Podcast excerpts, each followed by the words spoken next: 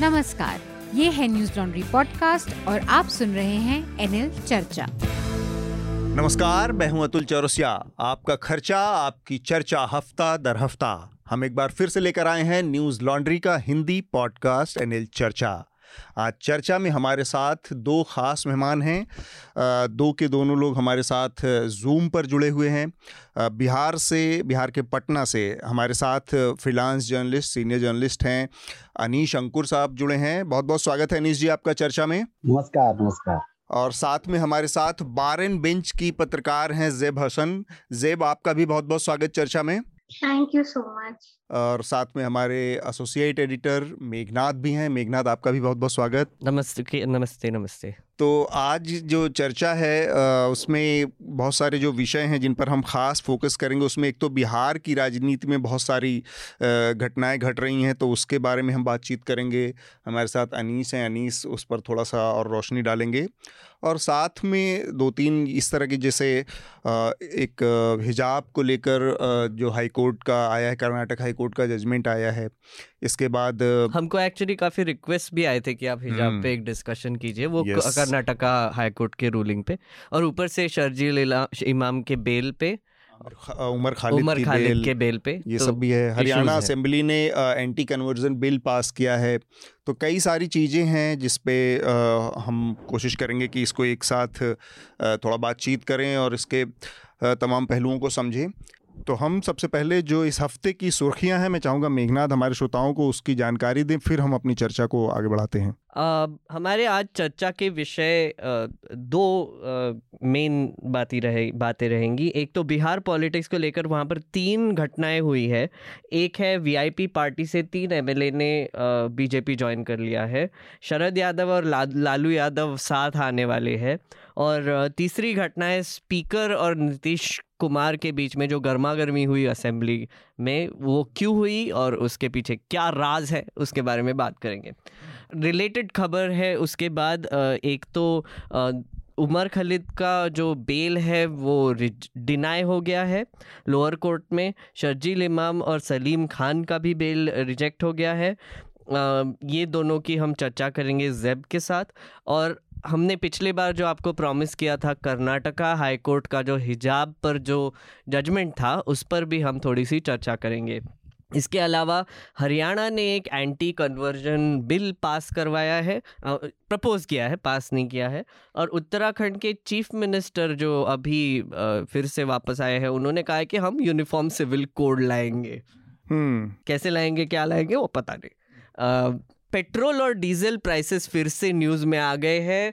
तीसरी बार 3 दिन में 80 पैसे से रेट्स बढ़ गए हैं। एलपीजी के भी रेट बढ़ गए हैं।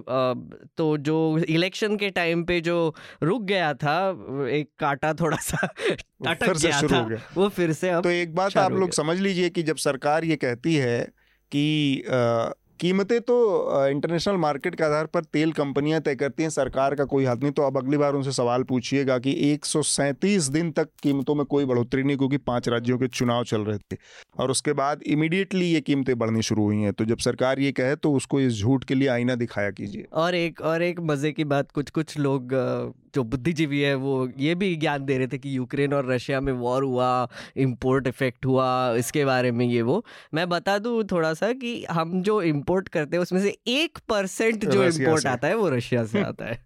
यूक्रेन के बारे में थोड़ा सा हम अगर बात करें तो पिछले हफ्ते में यूनाइटेड नेशंस ने कहा है कि पिछले हफ्ते में 1,000 से ज़्यादा लोगों की मौत हुई है यूक्रेन में। ये बहुत ही दुखद बात है। वहाँ पर आपको पता ही है कि रशिया और यूक्रेन का कॉन्फ्लिक्ट चालू है, 1 महीना पूरे होने जा रहे हैं लड़ाई के। और अतुल, एक मारियोपोल की भी आप खबर बताना चाहते थे, वो तो उस पर हम बात करेंगे। मारियोपोल, वो मेरा असल में रिकमेंडेशन भी है। वहाँ से मारियोपोल से एक जर्नलिस्ट थे एपी के जो वहाँ से कवर कर रहे थे वहाँ की पूरी युद्ध की घटना को, और उन्होंने कैसे जानकारी दी कि रसियन आर्मी जब वहाँ पहुँची तो उसके पास इंटरनेशनल जर्नलिस्ट के नाम की लिस्ट थी और उसके आधार पर वो सर्च कर रहे थे, तो वो चाह नहीं रहे मतलब कि इंटरनेशनल जर्नलिस्ट वहाँ पर रहें या उस खबर को सामने लाएं। और एक और मारियोपोल में एक थोड़ी सी घटनाएं हो रही है कि रशिया वहाँ पर सुपर बॉम्ब्स का इस्तेमाल करना शुरू कर रही है। मतलब ये न्यूक्लियर वॉरहेड्स नहीं है लेकिन उससे थोड़ा कम इंटेंसिटी वाले बॉम्ब्स है और वहाँ पर 1 लाख से ज़्यादा लोग फंसे हुए हैं अभी भी। कीव में ट्रूप्स अभी बढ़ रहे हैं। अभी हम रिकॉर्ड कर रहे हैं, आज है फ्राइडे, हमने 11 बजे रिकॉर्डिंग शुरू की, तो इसके बाद की जो भी घटनाएं होंगी वो हमें पता नहीं होंगी। और 2-3 छोटी सी खबरें। एक तो बीजेपी ने योगी आदित्यनाथ को फिर से उनके लेजिस्लेटिव पार्टी का लीडर चुना है, वो चीफ मिनिस्टर की शपथ लेंगे। और अनुराग ठाकुर ने एक पार्लियामेंट में बयान दिया। उन्होंने रिपोर्टर्स विदाउट बॉर्डर का जो एक रैंकिंग आता है, प्रेस फ्रीडम रैंकिंग, उसमें भारत की जो गिरावट आई है उस पर बयान दिया और पूरी तरह से रिजेक्ट कर दिया और कहा कि वो मेथोडोलॉजी सही नहीं है। इस पर भी हम थोड़ी सी चर्चा करेंगे।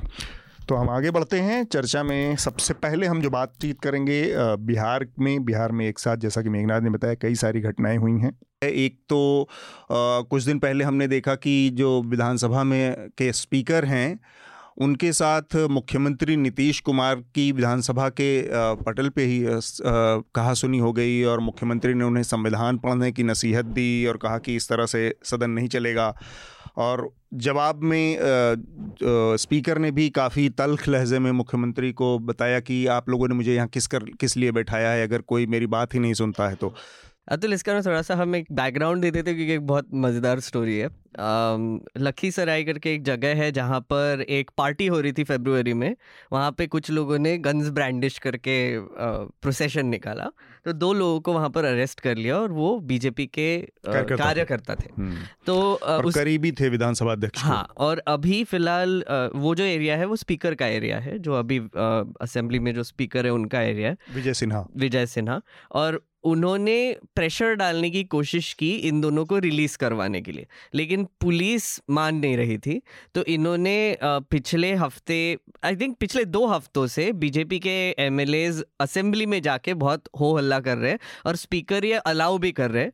और फाइनली ये कन्फ्रंटेशन जो हुआ नीतीश कुमार और स्पीकर के बीच में वो हाउस में हुआ, क्योंकि स्पीकर ये जो बात है इसको बार बार दोहरा रहे थे, मतलब अलाउ कर रहे थे इस पे बात। और नीतीश कुमार जल्दी में आए, बहुत गुस्से में आए और उन्होंने बोल दिया कि this is not the way to run the house, कि ये ऐसे नहीं चलेगा। और काफ़ी गर्मा गर्मी हुई। और अभी आई थिंक कल की एक खबर है कि वो जो रिक्वेस्ट थी स्पीकर की कि एक ट्रांसफ़र करना है डीएसपी का वहाँ का, वो हो गया अभी। मतलब Nitish Kumar has buckled down अभी प्रेशर पे। और ये कॉन्टेक्स्ट है इस मामले का। और अगर नीतीश कुमार के लिहाज से देखा जाए तो बतौर मुख्यमंत्री उनका कहना ठीक था कि एक आदमी की गिरफ्तारी अगर 3-4 दिन लगातार विधानसभा अध्यक्ष के मंच से असेंबली में उठाई जाए तो ये ओवरऑल पूरी सिचुएशन के बारे में एक बहुत गलत तस्वीर पेश करता है कि आप इतनी छोटी सी चीज़ को, क्योंकि आप रिसोर्सफुल हैं, आप उस पद पे बैठे हैं, तो उसका बेजा इस्तेमाल आप इस तरह से करते हैं कि एक आदमी की गिरफ्तारी का मामला 4 दिन लगातार विधानसभा में उठाइएगा और बहुत सारी ज़रूरी चीज़ें, बहुत सारे ज़रूरी कामकाज जो हैं वो छूट जाते हैं, उस पर किसी का ध्यान भी नहीं जाता। तो उस लिहाज से नीतीश कुमार का गुस्सा जायज़ है। मुझे लगता है कि अनीश इस पर थोड़ा सा और रोशनी डाल सकते हैं कि ये जो पूरा मसला था उसमें एक टाइम के बाद, क्योंकि दोनों दल अलायंस में है, भाजपा और जेडीयू, तो एक उसकी वजह से कड़वाहट की स्थिति भी पैदा हो गई और ये लग रहा था कि दोनों दल को ही रास्ता निकालना पड़ेगा। तो एक बीच का जो रास्ता निकला, क्या वो सम्मानजनक रास्ता दोनों के लिए है, और उसमें आपको क्या लगता है कौन किस हद तक सही और गलत था? नहीं, वो अतुल आपने बिल्कुल सही कहा कि विधानसभा अध्यक्ष के गृह जिले का ये मसला था और एक मामूली एक पुलिस पदाधिकारी के स्थानांतरण के मसले को लेकर प्रकट रूप से ये दिखता है कि दोनों में मतभेद। लेकिन इसका संदर्भ जब विजय कुमार सिन्हा को जब विधानसभा अध्यक्ष बनाया गया था पिछली बार विधानसभा चुनाव के बाद, उसी वक्त से ये लगभग तय हो गई थी कि आगे आने वाले दिनों में ये मतभेद उभरेंगे, कन्फ्रंटेशन होगा।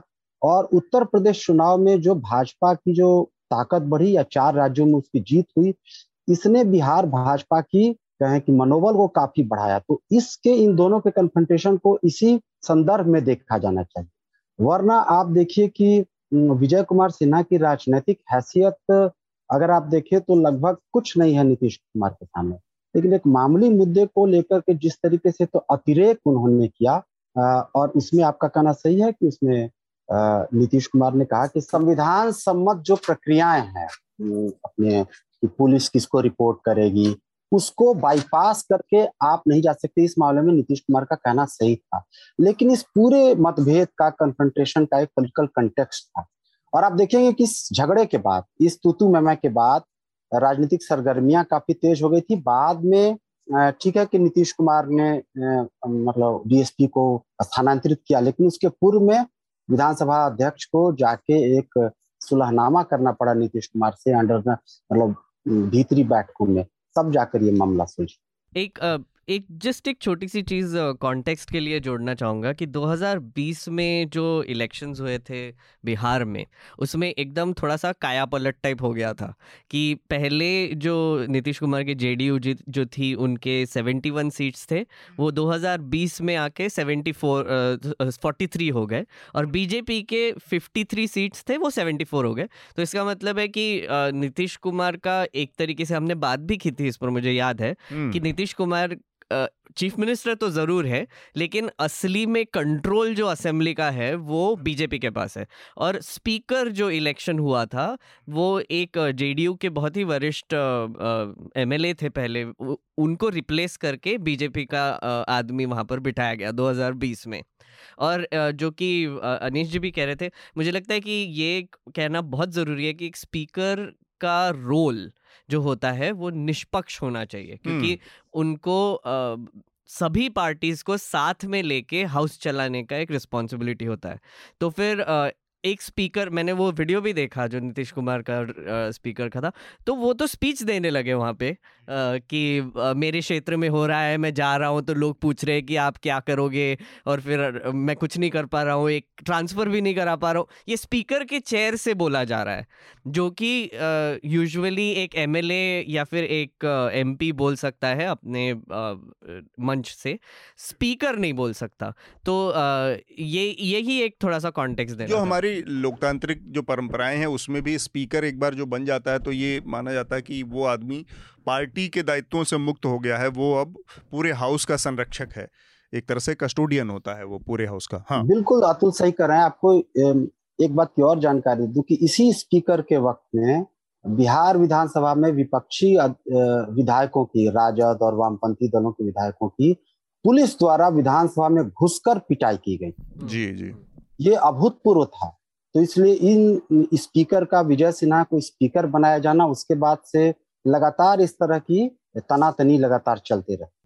ठीक बात, वो भी घटना काफ़ी हुई थी, हम लोगों ने उस पर भी चर्चा में काफ़ी डिटेल में बात की थी। तो एक बार हम थोड़ा सा इसके और 2-3 पहलू हैं उस पर भी बात कर लेते हैं, फिर हम अपने अगले विषय की तरफ बढ़ेंगे। 2-3 और घटनाएं हुई हैं अनीश। एक तो ये कि जो एक VIP पार्टी थी, विकासशील इंसान पार्टी करके थी, मुकेश सहनी उसके अध्यक्ष थे, तो अब वहाँ पर एक नया घटनाक्रम हुआ है। वो भारतीय जनता पार्टी के साथ अलायंस में थी 2020 के चुनाव से पहले, और वो उस समय जो उनका अलायंस भी हुआ था वो बड़ा अफरा तफरी वाला अलायंस था। हम लोगों को याद है कि वो सीटों का जब समझौता महागठबंधन का हिस्सा थे, जिसमें RJD थी, वामपंथी पार्टियाँ थी, और ये भी उस मंच पे बैठे थे तेजस्वी, जहाँ पर कि सीटों के अनाउंसमेंट हो रहे थे और मंच से ये उठकर चले आए थे।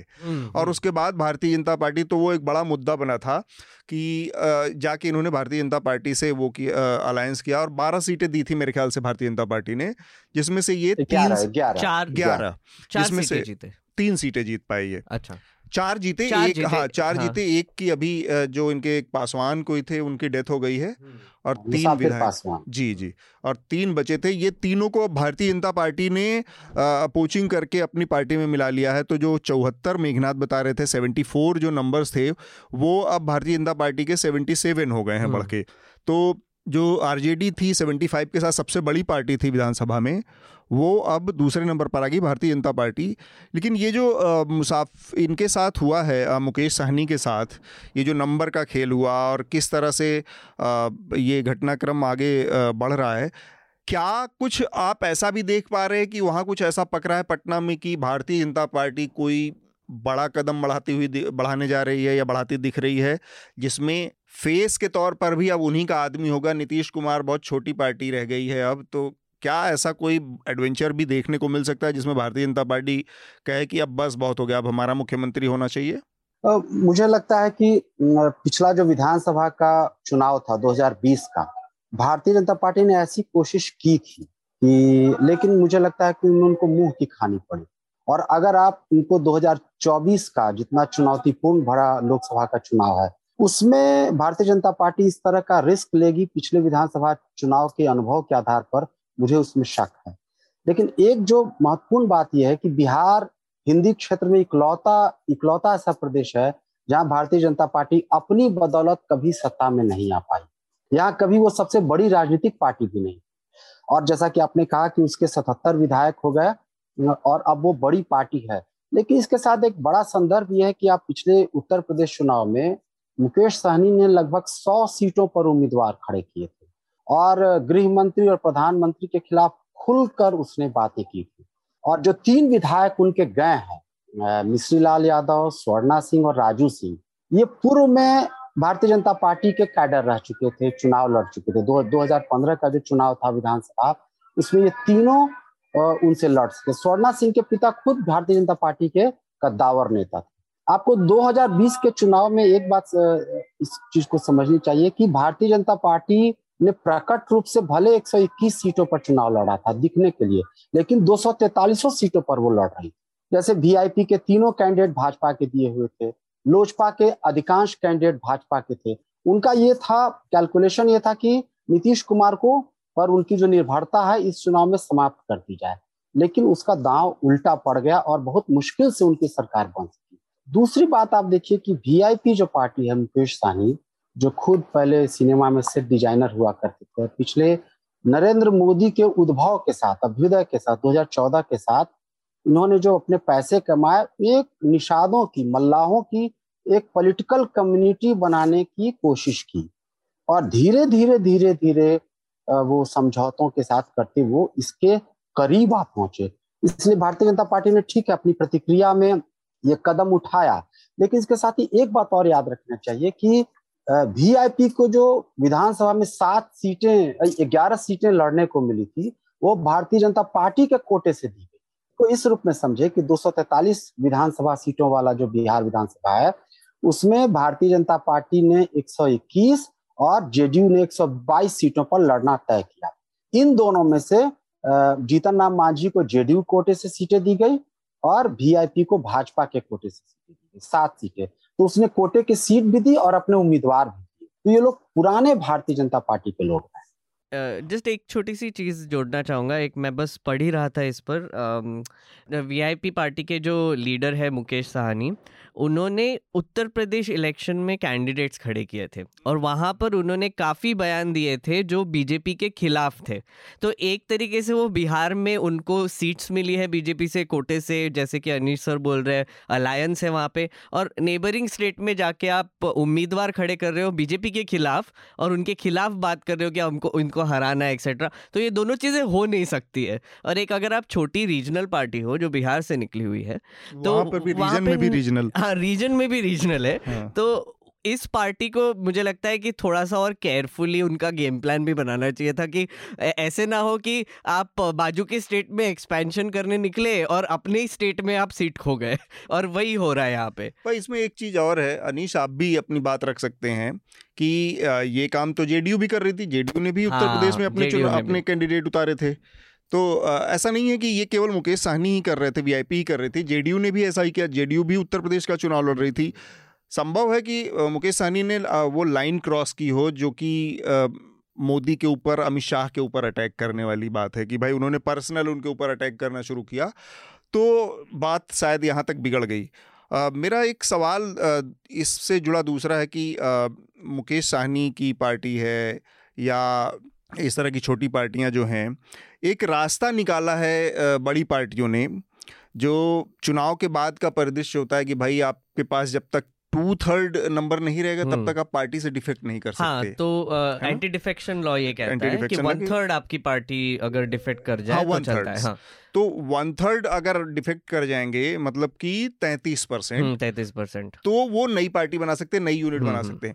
अब इससे निपटने का, क्योंकि ये उत्तर प्रदेश में भी हमने देखा कि इस तरह की एक चीज हो गई है कि सीटों का अलायंस तो दलों के साथ होता है लेकिन कैंडिडेट उसमें कैडर के उतारे जाते हैं। सपोज भाजपा ने वेस्ट यूपी में ऐसा बहुत किया कि बहुत सारे अपने कैडर उतारे, अपने कैडर को दूसरी पार्टियों जो अलायंस में थे उनको टिकट दिलाया। समाजवादी पार्टी ने भी ये काम किया, बहुत सारी जो उनके अलायंस थे अलग अलग पार्टियों से वहां पर, सपोज जो ओम प्रकाश राजभर की पार्टी थी तो उसमें अपने सपा के कैडर को टिकट दिलाया। तो ये जो एंटी डिफेक्शन लॉ को कानूनी जो लूप होल्स होते हैं या जो उसमें खामियां होती हैं उसका फायदा उठाकर इन चीजों को मतलब एक तरह से दरकिनार करने का एक बैकडोर रास्ता है, वो मुझे बड़ा अजीब मतलब नई चीज दिख रही है कि ये अब लगातार पैटर्न बनता जा रहा है। एक और चीज जैसे मुझे लगता है कि बीजेपी को खतरा जो अभी है वो रीजनल पार्टीज से। अब आप वीआईपी पार्टी देख लो, छोटी पार्टी है लेकिन उनके 4 सीट्स थे, जैसे कि आपके यहाँ एक देहांत हो गया, वहाँ पर बाईपोल्स चल रहे हैं तो अभी बाईपोल्स अभी अप्रैल में होंगे, वहाँ पर भी बीजेपी ने खुद का उम्मीदवार उतारा है, वहाँ पर आरजेडी ने भी उम्मीदवार उतारा तो है ही, जेडीयू ने भी उम्मीदवार उतारा है, तो मतलब वहाँ पे कोई अलायंस की बात ही नहीं है। 2020 का बात हो गया और वीआईपी पार्टी ने भी एक अभी कैंडिडेट उतारने की बात की है। तो ये तो बड़ा दिलचस्प, ये एक बहुत इंटरेस्टिंग है कि वो जो 4 में से 1 सीट थी वो तो अब पूरा कॉन्टेस्ट बदल गया वहां पे, और जो 3 सीट्स जैसे कि आपने कहा एंटी डिफेक्शन लॉ, तो अगर तीनों के तीनों एमएलएस चले गए तो फिर वो लॉ तो अप्लाई होगा नहीं वहां पे। नहीं। हाँ। बिल्कुल, आपने जो 16 अप्रैल को चुनाव होने हैं बोचहा विधानसभा सीट है वो मुजफ्फरपुर के आसपास, और वो इलाका एक कहें कि एक लिटमस टेस्ट होगा अभी जो कुछ बिहार में जो भी समीकरण बदलने की बात हो रही है उसकी। जैसे आप देखिए सबसे दिलचस्प है कि वीआईपी के जो विधायक थे जिनकी मृत्यु के बाद वहां चुनाव हो रहे हैं, मुसाफिर पासवान, उनका बेटा स्वाभाविक था कि वीआईपी से चुनाव लड़ता लेकिन वो आरजेडी से चुनाव लड़ रहा है, दिलचस्प है। और अमर पासवान, ये इन तीनों विधायकों ने जो अभी भाजपा में गए, बेबी कुमारी जो भारतीय जनता पार्टी की कैंडिडेट थी, भारतीय जनता पार्टी में जाने से पहले इन लोगों ने उनका समर्थन किया था और यही प्लैंक बनाया बीजेपी में शिफ्ट करने का। दूसरी तरफ आप देखिए कि ये जो इलाका है बोचहा मुजफ्फरपुर का इलाका, ये जो निषाद आबादी है, जो मल्लाह आबादी है, उसकी एक बड़ी तादाद वहां रहा कर, जब पुराने समय में मुझे याद है जब आरजेडी जिसके साथ माई समीकरण हम लोग कहा करते थे, कहते थे कि इस इलाके में वो एमएमवाई समीकरण करती है, मुस्लिम मल्लाह यादव। तो ये एक मल्लाहों का अब तक कहें कि कोई पॉलिटिकल राजनीतिक नुमाइंदगी उनके नहीं थी, प्रतिनिधित्व नहीं था। उनके एक लीडर थे कैप्टन जयनारायण निषाद, मंत्री वगैरह भी बने थे, लेकिन मुकेश सहनी की खासियत यह है कि उसने उसको एक कम्युनिटी के बतौर एक पावर ब्लॉक भी है वो कर सकते हैं। और भारतीय जनता पार्टी आप कहें कि ये रिस्क ही ले रही है क्योंकि ये इस कास्ट का बतौर लीडर धीरे धीरे स्टैब्लिश हो चुका है, और भारतीय जनता पार्टी को जो 74 सीटें जीतने को मिली है, जितना क्लोज फाइट था बिहार विधानसभा पिछला आपने देखा होगा, उसमें बहुत सारी सीट निषाद की इस वोट की वजह से वो जीत पाए। इसका एक और संदर्भ यह है, जैसे ये निषाद अति पिछड़े में आते हैं, ये दलित नहीं है, अति पिछड़ों का 32% का ब्लॉक माना जाता है उस मतलब बिहार में, और ये मोस्टली प्रधानतः ये मतलब एनडीए के साथ माने जाते हैं, नीतीश कुमार के ब्लॉक में माने जाते हैं। और मुकेश सहनी आपको याद होगा कि 2015 का जो विधानसभा चुनाव उसने भाजपा के लिए कैंपेन किया था, नरेंद्र मोदी के ये एनडीए भाजपा के क्लोज थे, लेकिन धीरे धीरे उसको ये एहसास हो गया है कि हमारी जो कम्युनिटी है इसकी बदौलत हम आगे में अगर सवर्णों से अगर अलायंस करेंगे करके फ्यूचर में बिहार में अगर मुख्यमंत्री नहीं तो उप मुख्यमंत्री पद तक जा सकते हैं। ये जो महत्वाकांक्षा थी उसकी, इसी ने भाजपा के साथ टकराव में किया। जैसे आपने बहुत अच्छी बात की कि भाजपा अब नहीं चाहती कि कोई क्षेत्रीय चुनौती उसको आए, तो इसलिए वो संभावित चुनौती बन सकता है, तो इस लिहाज से भी उसको कट ऑफ करना शुरू किया। लेकिन ये पेपर पर जितना आसान है कागज पर, जमीनी स्तर पर भाजपा के लिए बहुत ही मुश्किल और चुनौती भरा। ठीक है, एक और बस आखिर में जो डेवलपमेंट है उस पर आपकी राय ले ली जाए और फिर हम अपने अगले विषय की तरफ बढ़ेंगे। एक टाइम के साथी रहे और फिर बीच में बहुत बड़े विरोधी बन गए, दुश्मन बन गए, एक दूसरे के खिलाफ मधेपुरा में चुनाव लड़े, एक दूसरे को हारा हराया। और अब फिर शरद यादव और लालू यादव ने अपनी पार्टियों को एक करने का फैसला किया है। हालांकि शरद यादव के नज़रिए से देखा जाए तो उनकी पार्टी का कोई जनाधार उतना बड़ा नहीं है, ना उनकी कोई इलेक्शन नहीं लड़ा था, कोई चुनाव भी नहीं लड़ा, और कोई उनकी ऐसी राजनीतिक हैसियत भी नहीं है। लेकिन फिर भी कितना बड़ा इसका असर बिहार की राजनीति या वहाँ पर दिख रहा है आपको अनीश? शरद यादव के आने जाने से कोई फ़र्क पड़ता है बिहार की राजनीति में? ये अतुल आपने सही कहा, शरद यादव शारीरिक रूप से लगभग अक्षम हो चुके हैं और खुद मतलब मूव भी नहीं, और उनकी बेटी जो पिछले बार कांग्रेस से लड़ी थी और इन लोगों की रिश्तेदारी हरियाणा में रही है, वो लोग कांग्रेस में रहे। लेकिन जिस तरह की कांग्रेस में यहाँ स्थिति है, बहुत फ्यूचर ने तो एक राज्यसभा की सीट वगैरह के लिए किसी तरीके से सदन, ऊपरी सदन में पहुंचने के लिए ये लोकतांत्रिक जनता दल जो शरद यादव की पार्टी है का राष्ट्रीय जनता दल में विलय हुआ। दूसरा, एक राष्ट्रीय जनता दल के वो मैसेज भी देना चाहती है कि भाई देखिए, एक जमाने का एक सोशलिस्ट आइकॉन माना जाता था शरद यादव, तो जब उसको कोई नहीं पूछ रहा था तो देखिए मैंने जगह दी, तो एक मैसेज भी, एक सामाजिक न्याय की ताकत। दूसरी बात यह है शरद यादव के साथ कि एक राजनीतिक ताकत ना हो, लेकिन दिल्ली में आप देखेंगे कि उसके साथ, शरद यादव के साथ व्यक्तिगत रूप से सामाजिक न्याय से जुड़ी बुद्धिजीवियों, कार्यकर्ताओं, एक्टिविस्टों का एक समूह जुड़ा है जो आपके पक्ष में चुनावी फायदा भले न दे सके लेकिन एक माहौल बनाने में करता है। तो इस माध्यम से एक माहौल, वातावरण निर्माण के लिहाज से शरद यादव के साथ जो जुड़ा समूह है, बिखरा हुआ समूह है पुराने कार्यकर्ताओं का, एक्टिविस्टों, पत्रकारों, बुद्धिजीवियों का, वो भी एक आरजेडी को मिल सकता है। मतलब उसका प्रधान अंतर्विरोध ये है कि हम राजद के नजदीक जाकर कुछ राज्यसभा या विधान परिषद, अभी देखिए 24 सीटों पर विधानसभा के चुनाव हो, विधान परिषद के चुनाव होने हैं 2 महीनों में, ये सब उसका एक राजनीतिक संदर्भ है। लेकिन एक जमाने में जिसने एक बड़ा रोल प्ले किया शरद यादव ने, जो सामाजिक न्याय की धारा से आते थे, लेकिन इस धारा को एनडीए के करीब ले जाने वालों में भी वो एक प्रमुख शख्सियत है। दूसरी धारा अभी उसका आधा हिस्सा अभी भी एनडीए के साथ है, नीतीश कुमार आधा हिस्सा फिर से वापसी कर चुका है। तो हम अपने अगले विषय की तरफ बढ़ते हैं, जो कि कई सारे घटनाएं हैं जिनका जिक्र मैंने किया कि दिल्ली की कोर्ट ने जो दिल्ली के दंगों के मामले में बतौर साजिशकर्ता गिरफ्तार किया था छात्र नेता उमर खालिद को, उनकी जमानत की याचिका खारिज कर दी है।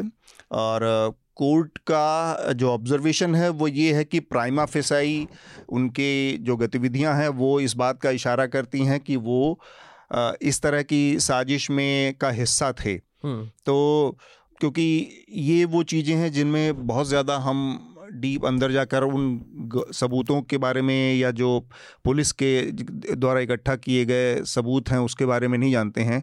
लेकिन जो हमारे साथ जेब हैं, जेब लगातार लीगल मामलों को फॉलो कर रही हैं और इस मामले को भी समझ रही हैं। तो खालिद के मामले में अगर हम जानना चाहें जेब, तो क्या जो एविडेंस पुलिस ने दिया है या पुलिस का जो दावा है वो इतना बड़ा दावा है कि मेरे ख्याल से 2 साल से होने को आ रहे हैं, 1.5 साल होने को आ रहे हैं, 2 साल, इतने लंबे समय तक किसी को जमानत जैसी मूलभूत जो हक है उससे भी उसको वंचित किया जाए, उससे भी दूर रखा जाए? नहीं, आई एक्सप्लेन, मैं समझाती हूँ कि कैसे उन्होंने अपना जो केस बनाया और किस बेसिस के ऊपर उमर खालिद को बेल नहीं दी जा रही है, किस बेसिस के ऊपर उनकी बेल रिजेक्ट की जा रही है। उनका केस बेसिकली इसके ऊपर बेस्ड है कि उमर खालिद एक व्हाट्सएप ग्रुप का हिस्सा थे जिसमें इस तरह की कोई कंट्रोवर्शियल बातें हो रही थी, सीए एनआरसी राइट से रिलेटेड बातें हो रही थी, और वो उसका हिस्सा थे भले ही वो उसमें पार्टिसिपेट नहीं करते थे। दूसरा जो उनका कंटेंशन है, जो स्टेट कह रही है कोर्ट में, वो ये कह रही है कि कुछ विटनेसेस हैं और ये अनोनिमस विटनेसेस हैं, इनके नाम भी नहीं मालूम है हमें।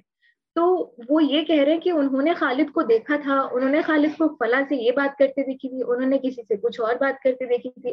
और एक आखिरी जो उन्होंने रखा है वो ये है कि राइट के टाइम पे कई दफा खालिद का नाम मेंशन किया गया कॉल्स के दौरान। अच्छा, मतलब उसका नाम बाकी लोगों ने मेंशन किया क्या? तो मसला यहाँ पे है कि इनमें से एक भी कोई ऐसी एविडेंशियरी वैल्यू नहीं रखता, ये प्रॉपर एविडेंस नहीं है किसी को इम्प्लीकेट कर, किसी को जेल में 18 महीने के लिए रखने के लिए। अभी तक के, तो अगर मैं आपको बेल ज्यूरिस्प्रूडेंस थोड़ा सा समझाऊं और यूएपीए से हट के बता रही हूँ ये मैं जी बिल्कुल हाँ। तो क्या होता था कि बेल ग्रांट करने के लिए बेसिकली वो ये पूछते हैं कि इन्वेस्टिगेशन के टाइम पे जो अक्यूज्ड बंदा है वो वहां प्रेजेंट होना चाहिए, इंटेरोगेशन के लिए, इन्वेस्टिगेशन के लिए, फेशियल ट्रायल के लिए। कहीं उसके भागने के कोई चांसेस तो नहीं है, और कहीं ऐसा तो नहीं है कि ये जाके विटनेसेस को क्या बोलते हैं उसको इंटिमिडेट करेगा, नुकसान पहुंचा सकता है, धमका सकता है, हाँ, एविडेंस को बदलने की कोशिश कर सकता है। और अगर ये तीनों कंडीशन पूरी बैठ रही हैं कि वो ये सब नहीं करेगा और इन सारी कंडीशंस को प्रॉपरली फॉलो करेगा, तो उसको बेल ग्रांट कर दी जाती है। और ये सुप्रीम कोर्ट ने होल्ड किया था पी चिदम्बरम वर्सेस सीबीआई वाले मैटर। अभी क्या है कि यूएपीए का सेक्शन 43D क्लॉज 5, जिसके तहत ये कहा जाता है कि कोई भी अक्यूज्ड इंसान को, जो भी अक्यूज्ड है चैप्टर 4 यूएपीए या चैप्टर 6 यूएपीए के अंदर, उसको बेल ग्रांट नहीं की जाएगी अगर कोर्ट ने देखा है, अगर कोर्ट ने पुलिस की डायरी और पुलिस रिपोर्ट को पेरूज करने के बाद में ये समझा है कि हाँ पुलिस के पास ये रीजनेबल ग्राउंड है कि उनको ऊपर से ऐसा लगे कि ये टेररिज्म एक्टिविटी में इन्वॉल्व है। अगर पुलिस के पास ये रीजन है तो कोर्ट ड्वेल्व नहीं करेगी एविडेंस में, तो कोर्ट बैठ के एविडेंस को नहीं जांचेगी।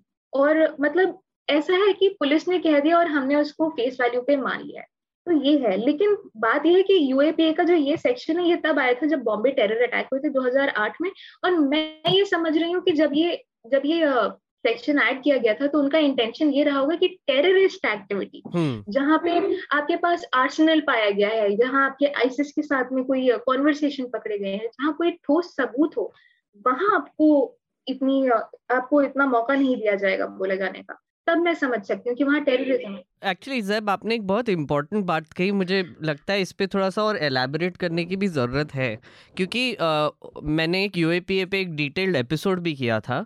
तो अगर ये अनलॉफुल एक्टिविटीज़ प्रिवेंशन एक्ट है तो, और टेररिज्म से रिलेटेड है, तो ऐसा क्यों होता है कि वेस्ट बंगाल में बस 3 केसेस होंगे यूएपीए के और यूपी में कुछ 300 के करीब होंगे? और ऐसा क्यों होता है कि पिछले कुछ सालों में जब से योगी आदित्यनाथ की गवर्नमेंट आई है, यूपी में स्पेशली, वहाँ पर यूएपीए के केसेस 10 टाइम्स बढ़ गए हैं?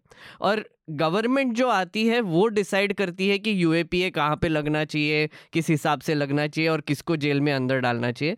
और मेरे हिसाब से, मतलब मुझे जितना समझता है, यूएपीए इसलिए लगाते हैं क्योंकि लोगों को फिर बेल नहीं मिल पाती और उनको और पुलिस और इन्वेस्टिगेशन एजेंसीज को आई थिंक कुछ 180 दिन का टाइम मिलता है चार्जशीट फाइल करने के लिए। क्या ये सही है? बिल्कुल सही है। 180 दिन का टाइम मिलता है चार्जशीट फाइल करने के लिए। और किसी इंसान को जेल में लंबे टाइम तक रखने का मौका इसलिए मिल जाता है क्योंकि जो भी लोअर कोर्ट है, जो भी इस मैटर में डील कर रही होगी, वो एविडेंस नहीं चेक कर पाएगी, उसको फेस वैल्यू पे एलिगेशंस को लेना पड़ेगा। हालांकि कुछ कोर्ट्स ऐसे रहे हैं जिन्होंने इसके ऊपर कॉमेंट किया है और उन्होंने एक्चुअली बेल भी दी है इन मैटर्स में, जहाँ पे फेस वैल्यू पे भी उनको लगा कि फेस वैल्यू पे भी evidence is not sufficient to say that this person is involved in a terrorism activity, तो उन्होंने बेल ग्रांट कर दिया है। लेकिन फिर हम प्रॉब्लम में तब आ जाते हैं जब एक सुप्रीम कोर्ट का जजमेंट है, एक है, it's called the Watali case. You can, आपको जाके उसे थोड़ा रीड करना पड़ेगा। उसमें ये जजमेंट दिया गया था कि दिल्ली हाईकोर्ट ने एक्चुअली एक आदमी को एनआईए के केस में बेल दे दी थी, ये बोल के कि evidence is not enough to say कि ये आदमी टेररिस्ट एक्टिविटी में इन्वॉल्व है। और 2019 में उन्होंने उसको अंडू कर दिया, सुप्रीम कोर्ट ने उसको अंडू कर दिया ये बोल के कि दिल्ली हाईकोर्ट का इसमें ये बोलना कि evidence is not enough is not proper, it's inappropriate, supreme court said. क्योंकि सुप्रीम कोर्ट ने ये बोला कि यहाँ पे आपको एविडेंस चेक करना ही था, एविडेंस चेक होना है ट्रायल स्टेज पे। तो जब आप उमर खालिद वाले मैटर पे भी जाएंगे तो आप देखेंगे कि जब प्रोसिक्यूशन ने जो भी कुछ बोला है उन्होंने उसे वैसा ही डाल दिया है जैसा भी है ऑर्डर में, वॉट एवर द प्रोसिक्यूशन से, विटनेसेस के स्टेटमेंट्स, व्हाट्सएप मेंबरशिप, जो भी एलिगेशन थे वैसे ही उतार दिए हैं। और डिफेंस के जो भी आर्ग्यूमेंट्स थे उनमें उन्होंने ये बोल के रिजेक्ट कर दिया कि ये ट्रायल के स्टेज पे चेक किया जाएगा।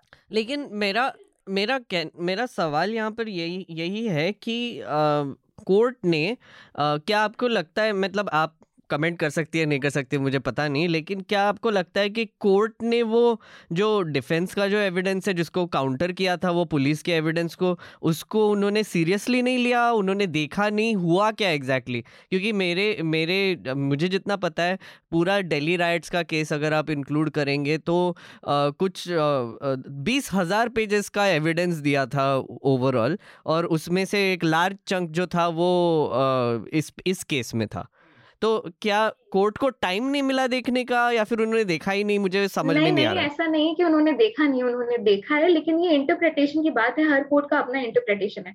एक कोर्ट ये कह रही है, तो कोई है कि जो उस प्रोविजन को बिल्कुल लिटरेरी सेंस में इंटरप्रेट कर रहा है, जैसा लिखा है बिल्कुल वैसा ही समझ रहा है कि हमको एविडेंस नहीं देखना है तो एविडेंस नहीं देखेंगे, वो ट्रायल स्टेज पे देखना है तो ट्रायल स्टेज पे देखेंगे। तो उमर खालिद के बेल के टाइम पे भी यही हुआ है, उन्होंने जितने भी डिफेंस के आर्ग्यूमेंट्स थे वो ये कह के रिजेक्ट कर दिए कि ये तो ट्रायल के टाइम पे देखे जाएंगे, और प्रोसिक्यूशन के जितने भी थे वो उसी टाइम एक्सेप्ट कर दिए, जिसकी वजह से उमर को बेल नहीं मिली है।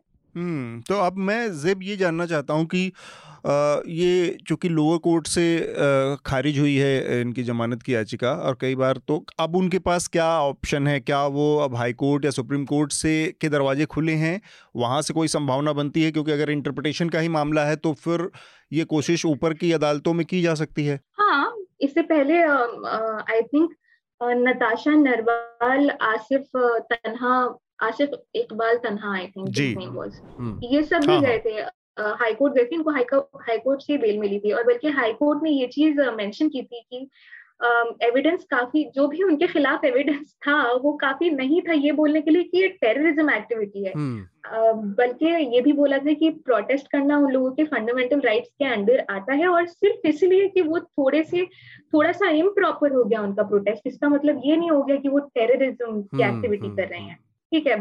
और I think there was also mention, एक शायद ये भी बोला था उन्होंने कि line between restriction and constitutional practices have been blurred by the government in its anxiety to control dissent. Government इतनी anxious है control करने के लिए अपनी public को कि उन्होंने line blur कर दिया है fundamental rights के बीच में, और जो restrictions वो डाल सकते हैं उसके बीच में।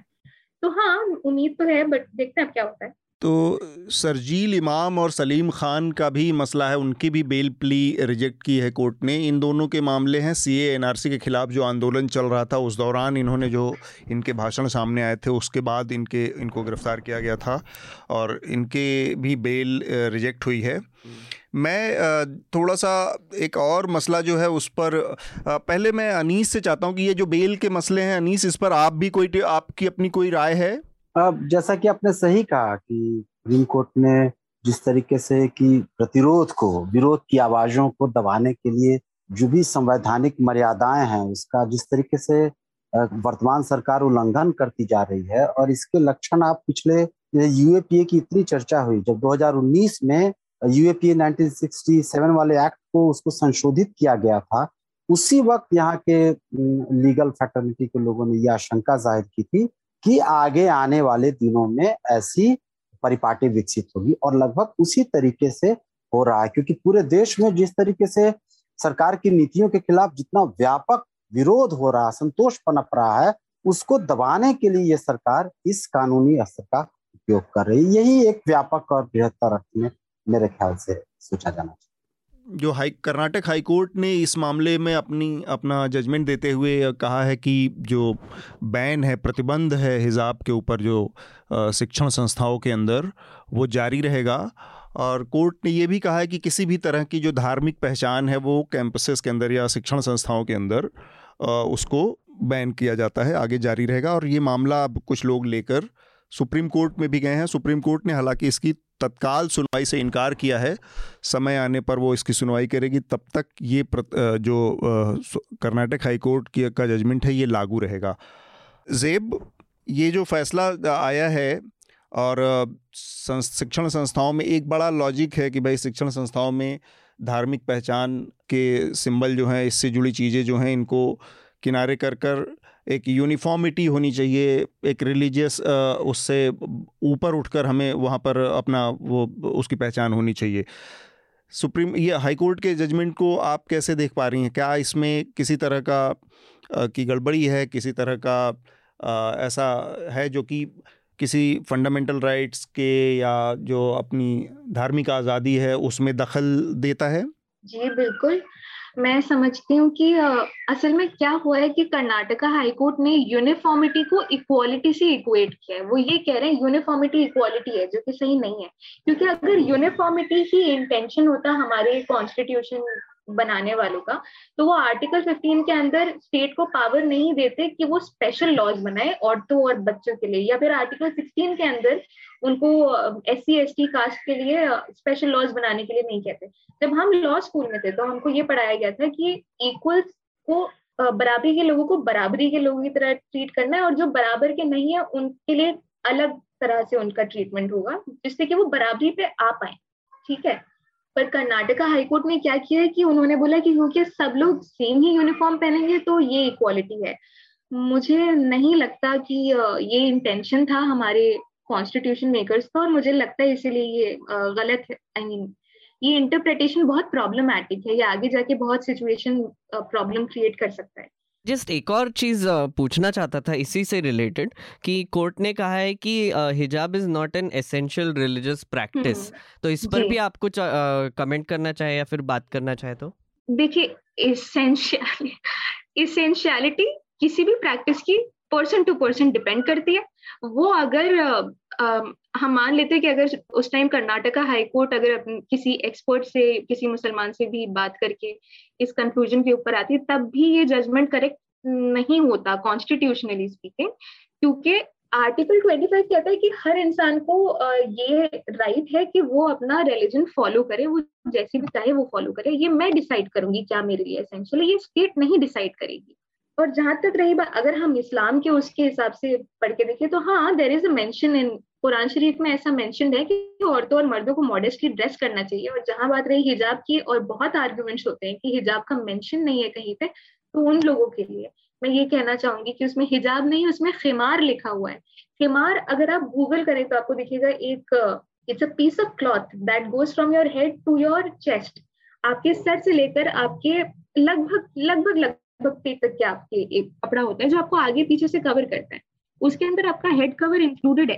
तो इसका मतलब अगर कुरान शरीफ कह रहा है कि खिमार पहनना है तो मतलब है वो एसेंशियल हमारे लिए। बट देन अगेन, ठीक है, हर इंसान का अपना इंटरप्रिटेशन है, पर फिर ये स्टेट की रिस्पॉन्सिबिलिटी नहीं है कि वो आके हमें बताएगा कि क्या चीज एसेंशियल है और क्या नहीं है। और फिर इसको इसलिए रोकना, हमारा आर्टिकल 19 का भी यहाँ पे बहुत बड़ा वायलेशन है, क्योंकि हम डिसाइड करेंगे हम अपने आप को कैसे एक्सप्रेस करना चाहते हैं, हम अपने रिलीजन को किस तरह एक्सप्रेस करते हैं, अपने पहनावे से, अपने बातचीत से, अपनी प्रैक्टिसेस से।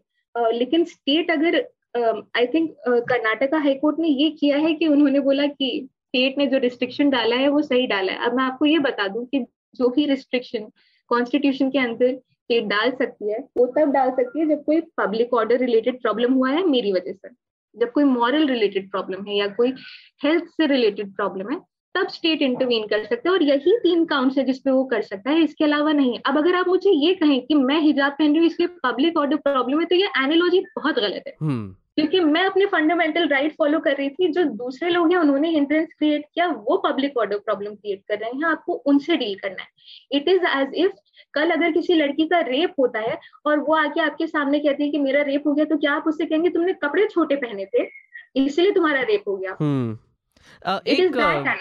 ज़ेब, एक छोटा सा सवाल था, थोड़ा सा अनकंफर्टेबल भी लग सकता है लेकिन पूछना ज़रूरी भी है कि इस गवर्नमेंट का रवैया मुसलमानों के खिलाफ तो हम देख ही रहे हैं कैसा, मतलब जब से पावर में आए हैं तब से एक डिस्क्रिमिनेटरी एटीट्यूड तो रहा ही है। मैं कोर्ट्स की तरफ नहीं जाऊंगा पर आपसे एक व्यक्तिगत राय चाहता हूँ कि क्या आपको लगता है कि जो देश के मुसलमान हैं वो एक तरीके से डिस्क्रिमिनेट होने की वजह से एक उनमें थोड़ी सी फीलिंग ऑफ कॉमरॉडरी बढ़ गई है और इसीलिए वो अपने सिंबलिज्म को प्रोटेक्ट करना चाहते हैं, हिजाब जैसी चीज़ों को, स्कल कैप जैसी चीज़ें को, या असर्ट करना चाहते हैं? क्या आपको ये फीलिंग आती है? And I am not saying right और wrong, I am saying actually it's a very sociological question also थोड़ा सा है कि एक फीलिंग ऑफ मतलब ट्राइबल फीलिंग आ जाती है जब अटैक होता है या फिर एक ग्रुप पे अटैक होता है, तो क्या आपको भी लगता है इस तरीके का एक थोड़ा सा कंसोलिडेशन हो रहा है और असर्शन हो रहा है आइडेंटिटी का सिंबोलिज्म के थ्रू? नहीं, मुझे एक्चुअली ऐसा नहीं लगता। अच्छा। स्पेशली अगर हम कर्नाटका हाईकोर्ट वाले मामले में देखें, उसमें भी ऐसे कहने की कोशिश की गई थी कि इन लड़कियों ने हिजाब पहनना अब शुरू किया जबकि वो सालों से हिजाब पहन रही थी। तो नहीं, ये स्टेट का इसमें कोई वो नहीं है। मेरा सवाल जेब आपसे एक और है छोटा सा। बहुत सारी चीज़ें, ये तो आप चाहे तो स्किप भी कर सकती हैं, थोड़ा अनकंफर्टेबल लग सकता है ये सवाल और थोड़ा स्टीरियोटाइप जो होती है उससे भी जुड़ा हुआ लग सकता है, फिर भी मैं पूछ रहा हूँ आपसे। रिफॉर्म एक बड़ी चीज़ होती है रिलीजन के मामले में, बहुत सारी जब हम बातें इस तरह की करते हैं जिसमें कॉन्स्टिट्यूशनल और वो सारे पक्ष तो आपने रख दी बहुत आर्टिकुलेट तरीके से, बहुत अच्छे तरीके से, लेकिन अपने ओवरऑल अटायर में, अपने ओवरऑल मैसेजिंग में हिजाब जैसी चीज़ें रिग्रेशन का प्रतीक तो ही हैं, है ना। बहुत बड़ा तबका है जो सोचता है कि ये एक कंडीशनिंग है, ये एक थोपा हुआ है कि भाई 8 साल की 9 साल 10 साल की बच्ची जब एक कंडीशनिंग से ऐसे आती है तो बाद में वो इंडिपेंडेंट निर्णय कैसे ले सकती है कि उसको पहनना है कि नहीं, क्योंकि आप बहुत सारी चीज़ें आपके समाज से, परिवार से, उसके बंधन से मिलती हैं, है ना। अब रिफॉर्म के लिहाज से देखिए, जैसे कोई हिंदू ये बात भी कह सकता है और इस तरह की बातें देखी सुनी जाती हैं कि कोई कह सकता है कि भाई हमारे रिलीजियस स्क्रिप्चर में ऐसा था कि अगर किसी का हस्बैंड मर गया तो उसको उसकी चिता के साथ मर जाना चाहिए, सती प्रथा होनी चाहिए। लेकिन रिफॉर्म के तहत कि हमको पता है एक टाइम के बाद जब इवोल्यूशन हुआ है, लोग इवॉल्व हुए हैं, मानसिक रूप से इवॉल्व हुए हैं, सामाजिक रूप से इवॉल्व हुए हैं, परिष्कृत हुए हैं, तब उनको लगता है कि नहीं, किसी दौर में, किसी समय में कुछ चीज़ें आई होंगी, रही होंगी, आज ये लागू नहीं हो सकती, आज के संदर्भ में ये बेजा है, बेमतलब की बात है। तो उस लिहाज से अगर मैं उस फिलोसॉफिकल नज़रिए से पूछूं कि जब हम रिफॉर्म, जब हम इवॉल्व होते हैं बतौर मनुष्य, बहुत बहुत आगे बढ़ते हैं, बहुत सारी चीज़ें हम कर रहे हैं, तब हम हिजाब जैसी चीज़ों को जो कि अपने ओवरऑल मैसेजिंग में रिग्रेशन की तरफ ले जाती हैं, थोपती हुई या आपको एक बंधन की तरफ ले जाती हैं, तब आपका स्टैंड क्या होना चाहिए? ये मेरा आप सवाल है बतौर यंग, एक मॉडर्न एजुकेटेड मुस्लिम वुमेन के नज़रिए से। तो मैं समझती हूँ कि आप मुझसे ये पूछ रहे हैं कि बाय नाउ जैसे हर एक रिलीजन में थोड़ी ढील आई है, उन्होंने डिसाइड किया है कि हम कुछ प्रैक्टिसेस को जाने देते हैं, क्या जरूरत है सब कुछ वैसे ही फॉलो करने की। तो मैं ये कहूंगी कि हर इंसान के ऊपर, अपने ऊपर डिपेंडेंट है। आप बहुत ऐसी मुसलमान लड़कियों को जानते होंगे जो अपने आप को कवर नहीं करती है, ठीक बात। ऐसी भी बहुत मुसलमान लड़कियां जो कवर करती हैं, ऐसी कुछ मुसलमान लड़कियां जो सिर्फ सर के ऊपर दुपट्टा ढक लेती हैं, वो हिजाब नहीं पहनती हैं, ऐसी लड़कियां जो हिजाब पहनती हैं, नकाब नहीं पहनती हैं। तो ये हर किसी के अपना रिलीजन का इंटरप्रिटेशन है और वो खुद डिसाइड करते हैं। ये एक्चुअली हम अल्टीमेटली फिर फेमिनिज्म पे ही आ जाते हैं, क्योंकि ये वहीं से निकला है कि जैसे जैसे दुनिया बढ़ी है वैसे वैसे औरतों को मर्दों के बराबर रखने के लिए कुछ चीजों को लेट गो करना होगा, इस तरह की बात है। तो मैं समझती हूँ कि feminism is about body autonomy. हर इंसान को ये राइट होना चाहिए कि वो क्या पहनना चाहता है, वो डिसाइड करेगा, उनको उनके घर वाले नहीं बताएंगे। वो लड़कियां जिनको उनके घर वालों ने 10 साल की उम्र से पहना दिया था, उनके पास पूरा राइट है कि आज वो उतार दें इसे।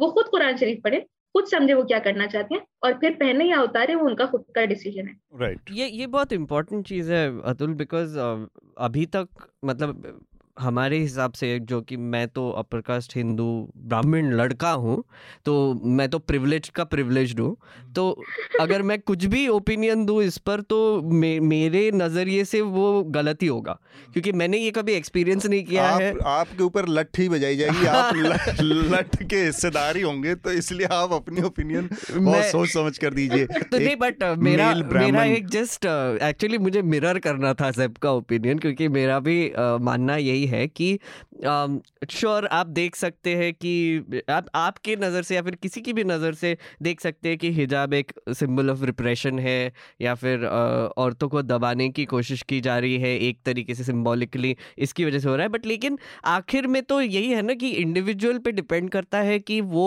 क्या करना चाहे। अगर एक हम डेमोक्रेटिक कंट्री में रह रहे हैं जहाँ पर आपको एक राइट दिया गया है आपका रिलीजन कैसे भी फॉलो करने के लिए, और ऊपर से एक और राइट है कि आपके खिलाफ इस पे कोई डिस्क्रिमिनेट नहीं कर सकता, तो आप चाहे कुछ भी पहनना चाहे, आप कैसा भी हिजाब पहनना चाहे, कैसा भी कौन सा भी अटायर पहनना चाहे, वो आप पे है।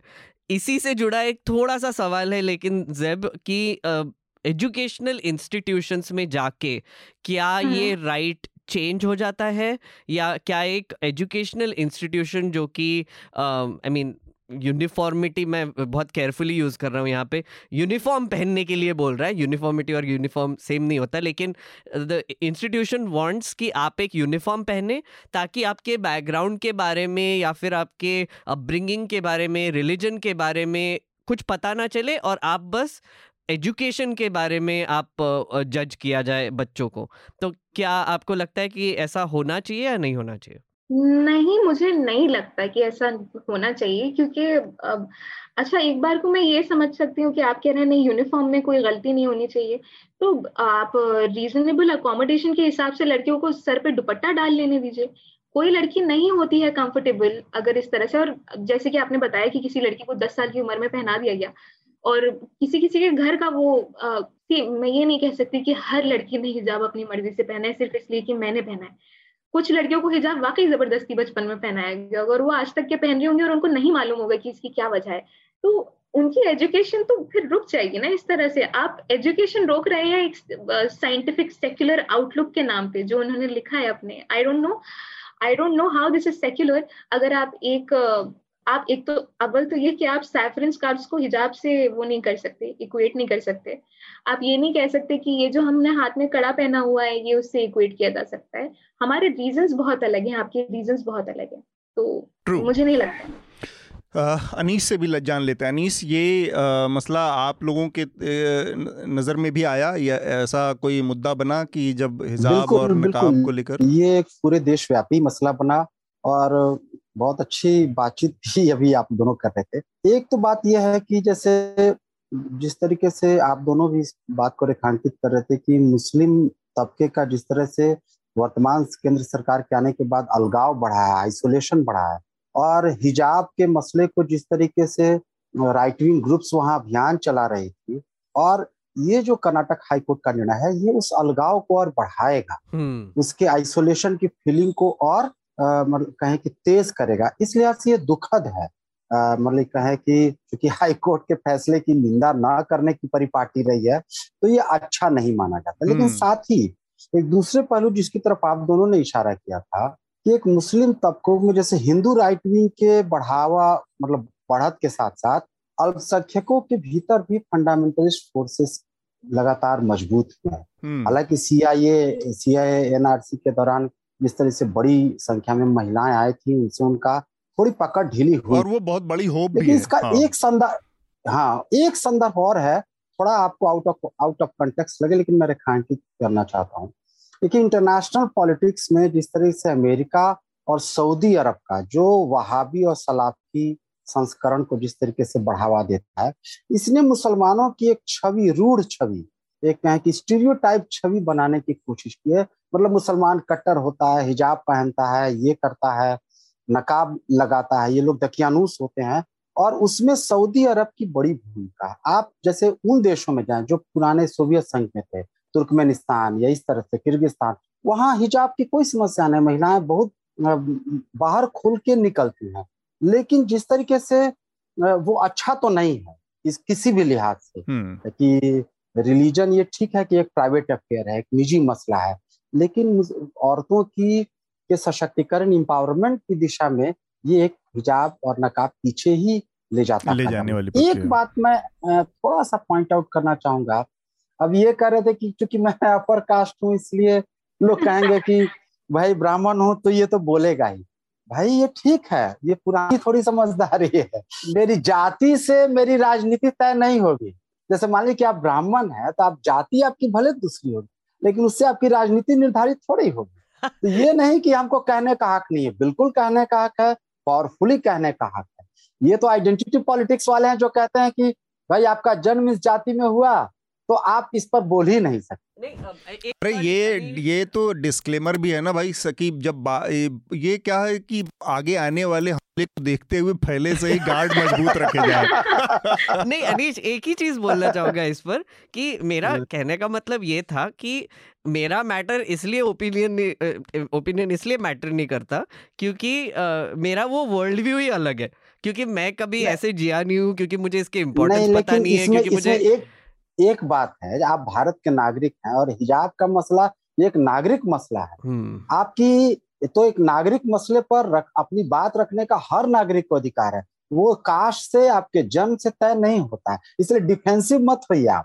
होता है थोड़ा सा एक्चुअली मैं थोड़ा सा डिसएग्री करूंगा यहाँ पे, बट ठीक है। मैं ना मेघनाथ विद रिगार्ड टू हिजाब मैं बस एक आखिरी बात ये बोलना चाहूंगी कि एक वर्जन ऑफ इक्वालिटी है जो आपका है, एक वर्जन है जो मेरा है, मैं अपना वाला फॉलो करूंगी तो वो इक्वालिटी है, लेकिन अगर आप अपना इक्वालिटी का वर्जन मेरे ऊपर इम्पोज करते हैं तो वो तो ऑपरेशन है। हाँ बिल्कुल, ये सही है, ये बिल्कुल बहुत इम्पोर्टेंट बात कही है।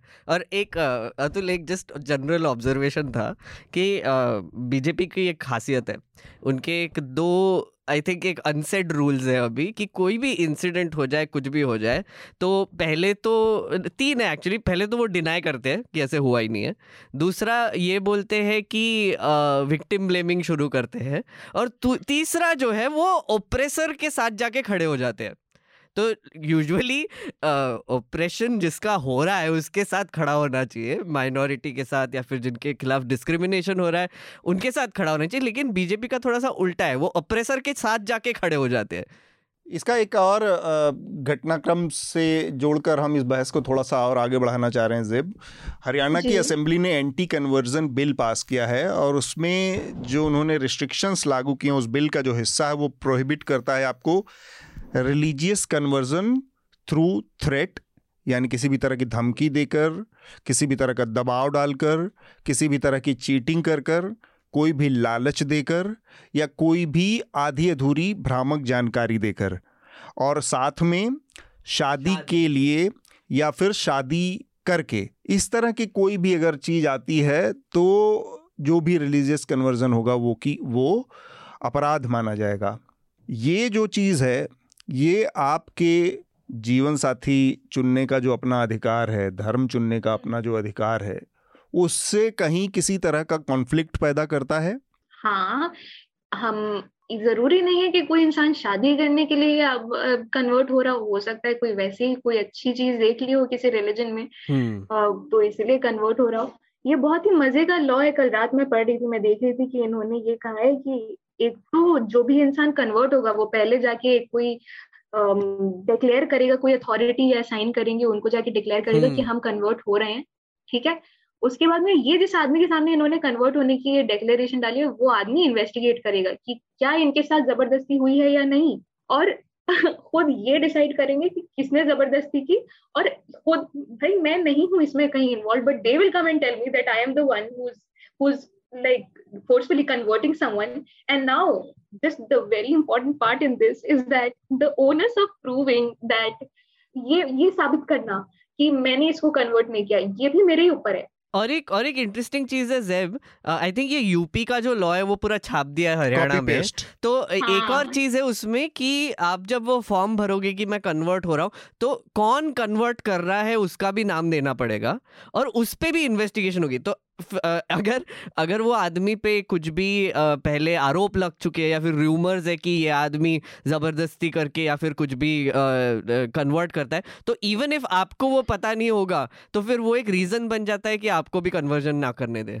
नहीं मेघनाथ, मैंने ना ये केसेस देखे हैं असल में, मेरे I was back in law school, उस टाइम का एक केस है, मुझे याद है कि कोई लेडी थी वो बुर्के में आई थी कैमरे के कैमरे के सामने, लॉ स्कूल नहीं, पैंडेमिक के बीच में मेरी प्रैक्टिस चल रही थी जब दिल्ली हाई कोर्ट में, तब की बात है। तो वो कैमरे पे आई थी और उसने कहा था कि उसकी पूरी फैमिली को हैरेस किया जा रहा है क्योंकि they are not able to find किसने कन्वर्ट किया। तो बहुत डीपली प्रॉब्लमैटिक है।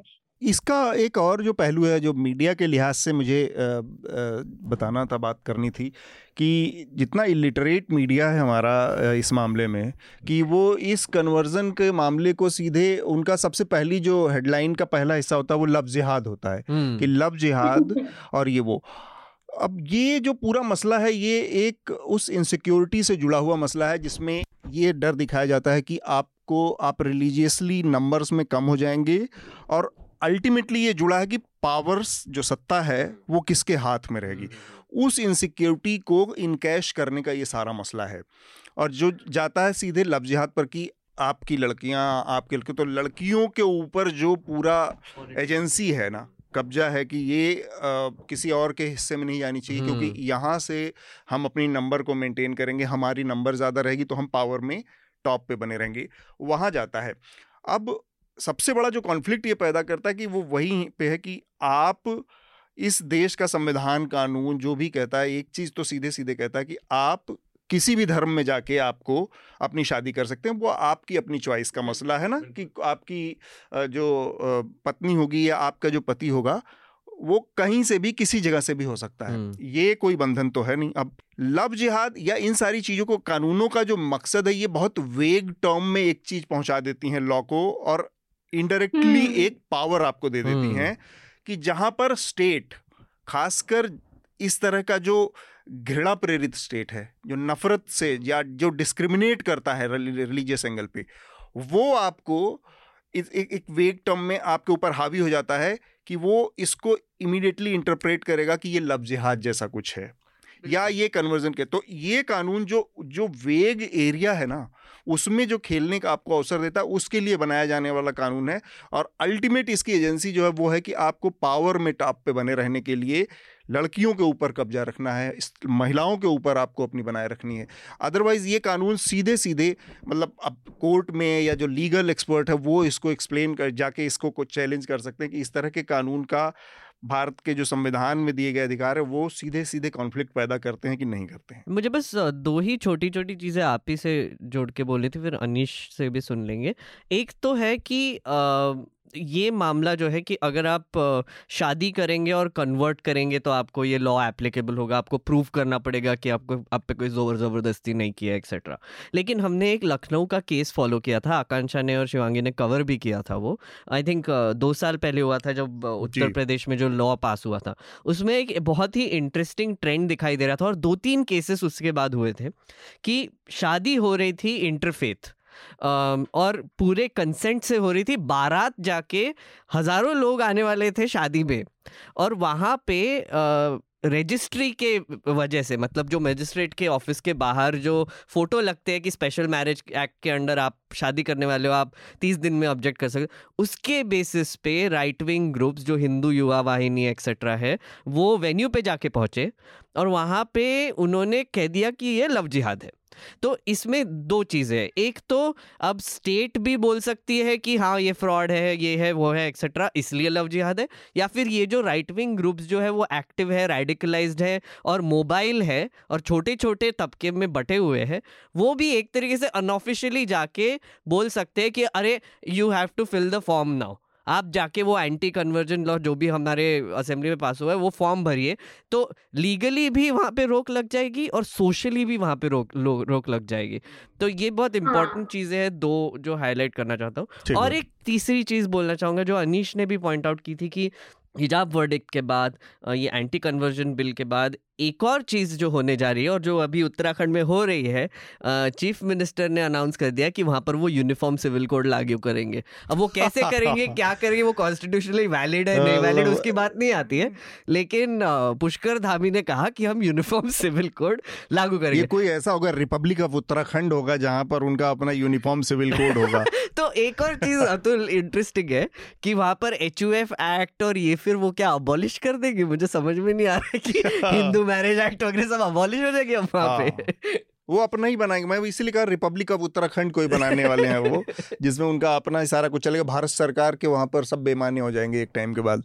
एनीवे, हाँ अनीश आपका ये जो एंटी कन्वर्जन बिल है, आपके यहाँ बिहार में भी कुछ चल रहा है क्या ऐसे कानून बनाने की? जब तक नीतीश कुमार है मेरे ख्याल से तब तक थोड़ा बीजेपी इस सब चीजों को रोक लगा के रखेगी। अब कहाँ रोक? हाँ नहीं, अब थोड़ा सा बिहार में ये जो ताकतें हैं ना, जी जी कहें कि कम्युनल ताकतों के बरक्स खिलाफ की ताकतें भी थोड़ी जमीनी अपनी हैसियत रखती हैं, वजूद रखती हैं।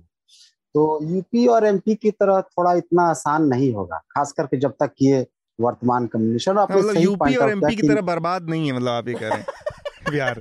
हाँ, इस मामले तो मुझे लगता है कि यूपी एमपी से कम 50 साल आगे है पॉलिटिकल कॉन्शियसनेस के मामले में। जी देखिए, इतने सांप्रदायिकता की इतने उभार के बाद भी आज तक भाजपा यहाँ पावर में खुद नहीं आ पाई और आगे भी कोई संभावना नहीं, इस लिहाज से इसको थोड़ा एक लिवरेज मिलता है दूसरे हिंदी बेल्ट के मुकाबले। और आपने सही कहा, देखिए ये जो मतलब ये कैंपेन तो यहाँ भी चलता है सब जगह, ये जो मुसलमान है लड़के हैं सो हिंदू लड़कियों के साथ शादी करके कन्वर्ट करा देते। अभी कश्मीर फाइल्स के ऊपर यही तो हो रहा है, जहाँ पे भी आप देखिए, जहाँ पे भी मूवी दिखाई जाती है वहाँ कोई एक बंदा खड़े होकर ये जरूर बोलता है कि इनकी औरतों से शादी करो, इनकी लड़कियों से शादी करो, यही बस दिस इज देयर एजेंडा।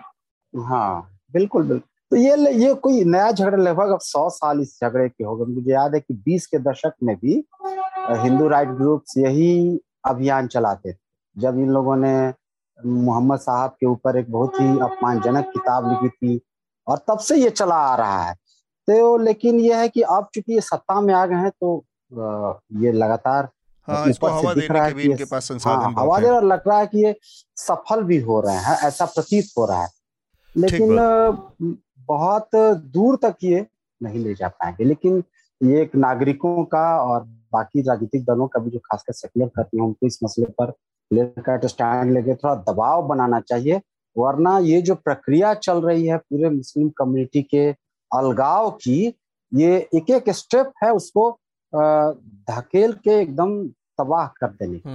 मुझे तो ऐसा ही है, बिल्कुल सही कहा।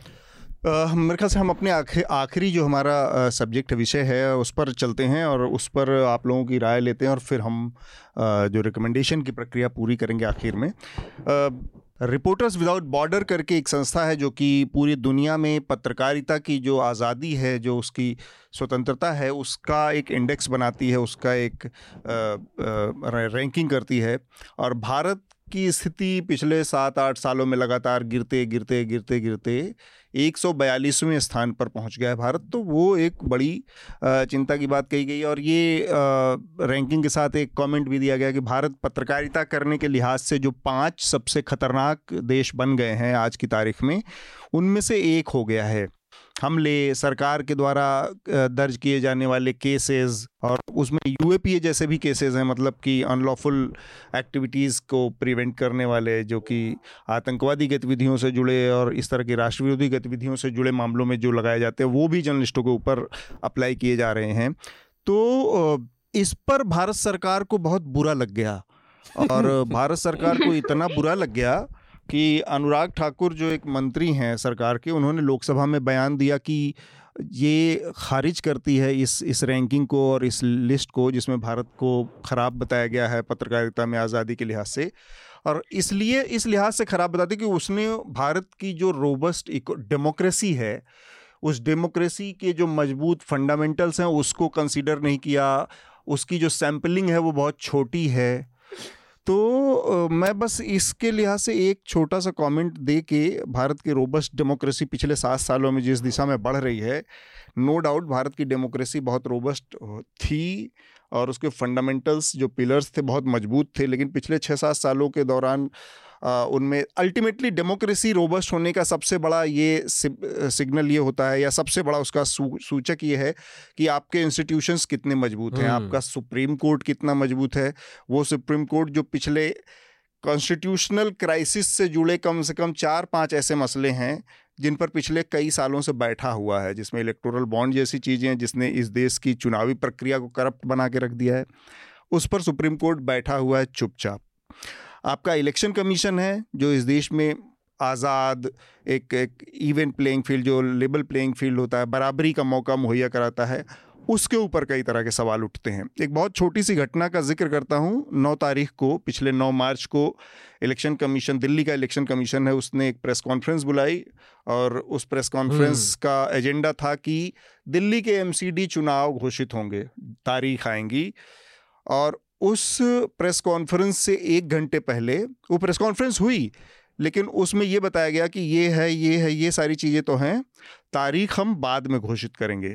और अब जो जानकारियां उसके बाद निकल कर आई कि पीएमओ ने, प्राइम मिनिस्टर के ऑफिस से सीधे इलेक्शन कमीशन को, उस दिल्ली के इलेक्शन कमीशन को मैसेज भेज दिया गया कि आप तारीखें नहीं घोषित कर सकते क्योंकि सरकार की कुछ और मंशा है, कुछ और नियत है। तो इलेक्शन कमीशन को इस तरह से एक कॉल, एक फ़ोन, एक लेटर के जरिए अपनी विम्स एंड फैंसी पे घुमाने की कोशिश की जा रही है और चुनाव जो कि बहुत बेसिक फंडामेंटल से किसी भी रोबस्ट डेमोक्रेसी का, उसको ही टलवा दिया गया। एमसीडी के जो चुनाव थे और जो कहा जाता है स्थानीय निकाय के चुनाव होते हैं, जहाँ पर निचले स्तर की जो डेमोक्रेसी होती है शहरों के, गाँव की, उसको ही सबवर्ट करने की एक तरह से कोशिश की गई कि अब अपने तय समय पर चुनाव होंगे कि नहीं होंगे, कब होंगे किसी को नहीं पता। ये इस रोबस्ट डेमोक्रेसी के सिग्नल्स हैं। इसको एक और एग्जांपल दे देता हूँ छोटा सा। पिछले ही हफ्ते इस पर बात की थी हमने, जम्मू एंड कश्मीर जो स्टेट था अब यूनियन टेरिटरी है, वहाँ पर कोई असेंबली है नहीं, वहाँ पे कोई डेमोक्रेटिकली इलेक्टेड गवर्नमेंट है नहीं। उन्होंने खुद का बजट प्रेजेंट नहीं किया, सेंट्रल गवर्नमेंट ने किया। और वो कैसे प्रेजेंट किया? मंडे को 2 बजे ट्रक भर भर के फिजिकल डॉक्यूमेंट्स लाए गए, पार्लियामेंटेरियंस को डिस्ट्रीब्यूट किए गए। एक रूल सस्पेंड कर दिया जो कहता है कि बजट जिस दिन प्रेजेंट होगा उस दिन डिस्कस नहीं होगा, वो सस्पेंड करके उसी दिन पारित भी कर डिस्कस भी कर लिया। तो ये क्या रोबस्ट डेमोक्रेसी की क्या बात करते हैं, मुझे समझ नहीं आता। पार्लियामेंट को मोहर बनाने का अड्डा बना दीजिए आप, हर चीज पे मोहर लगाने का, और आप उसके बाद कहिए कि ये रोबस्ट डेमोक्रेसी है। और उस रोबस्ट डेमोक्रेसी में रिपोर्टर्स विदाउट बॉर्डर ने उसको कंसीडर नहीं किया। कितना कंसीडर करे, कौन कंसीडर करे, जेबा और अनीस की राय ले लेते हैं और मेघनाथ की अंतिम राय लेकर फिर हम आज की चर्चा को रिकमेंडेशन पे ले जाएंगे। मैं समझती हूँ कि हाँ, अगर हमें इतनी खराब रैंकिंग दी गई है तो सही दी गई है, क्योंकि वाकई हमारी right to freedom of speech को काफी कर्ब किया जा रहा है, और कर्ब किया जा रहा है वो भी लॉज के साथ। ऐसे लॉज लेके आए जा रहे हैं, और अगर आप ध्यान दीजिए तो ये लॉज जिनकी वजह से कोई भी इंसान जेल में, वो काफी वेग है। ये इनके वेग होने की वजह से ही लोगों को आसानी से जेल हुई जा रही है। हाँ, ये आपको एविडेंस के अंदर ड्वेल नहीं करने देंगे। जैसे यूएपीए के अंदर 43D की बात हो रही है, वो लगना टेररिज्म पे, पर वो इसको यहाँ पे लगा रहे हैं। तो आप एविडेंस में नहीं जाएंगे तब तक आपको कैसे मालूम पड़ेगा कि कोई इंसान है टेररिस्ट है या नहीं है। इसको फेस वैल्यू के ऊपर एक्सेप्ट करने के लिए कहा जा रहा है। तो हाँ, मैं कहूंगी कि बिल्कुल सही रैंकिंग दी गई, और अगर बुरा लग रहा है तो उनको लगना चाहिए। अब कुछ काम भी कर लें उसके ऊपर, खाली बुरा लगने से कुछ नहीं होता। अनीश? हाँ, बिल्कुल सही कह रहे हैं अतुल की। लगभग पिछले 7-8 सालों में हम लोग 136वें स्थान पर थे मेरे ख्याल से 2014 में। अब खिसक के 142 पे चले गए। मुझे याद है कि 2002 में हमारा स्थान लगभग 80 था। तो इन 20 वर्षों में कितना स्लाइड हुआ है उससे आप अच्छी तरह वाकिफ। और जिन बातों की आप चर्चा कर रहे थे कि कैसे एक बहुत ही जिस तरह का स्टेट बनता जा रहा है, खासकर के भारतीय जनता पार्टी ने जिस तरह से किया है, उसमें डिसेंट को, प्रतिरोध की आवाजों को दबाना उनका एक प्रमुख अस्त्र है। चूंकि पत्रकारिता वो लोगों की आवाजों को पहुंचाने का एक माध्यम है, तो जाहिर है उसका शिकार है। सिर्फ एक बात की तरफ मैं आपका इशारा करना चाहता हूँ। आपको, आप लोगों को याद होगा कि यूनेस्को ने 1970 में जो माइब्रिड कमीशन बनाया, माइब्रिड आयोग, इसके अपने हिंदुस्तान की बीजी वर्गीज भी उसके सदस्य हैं।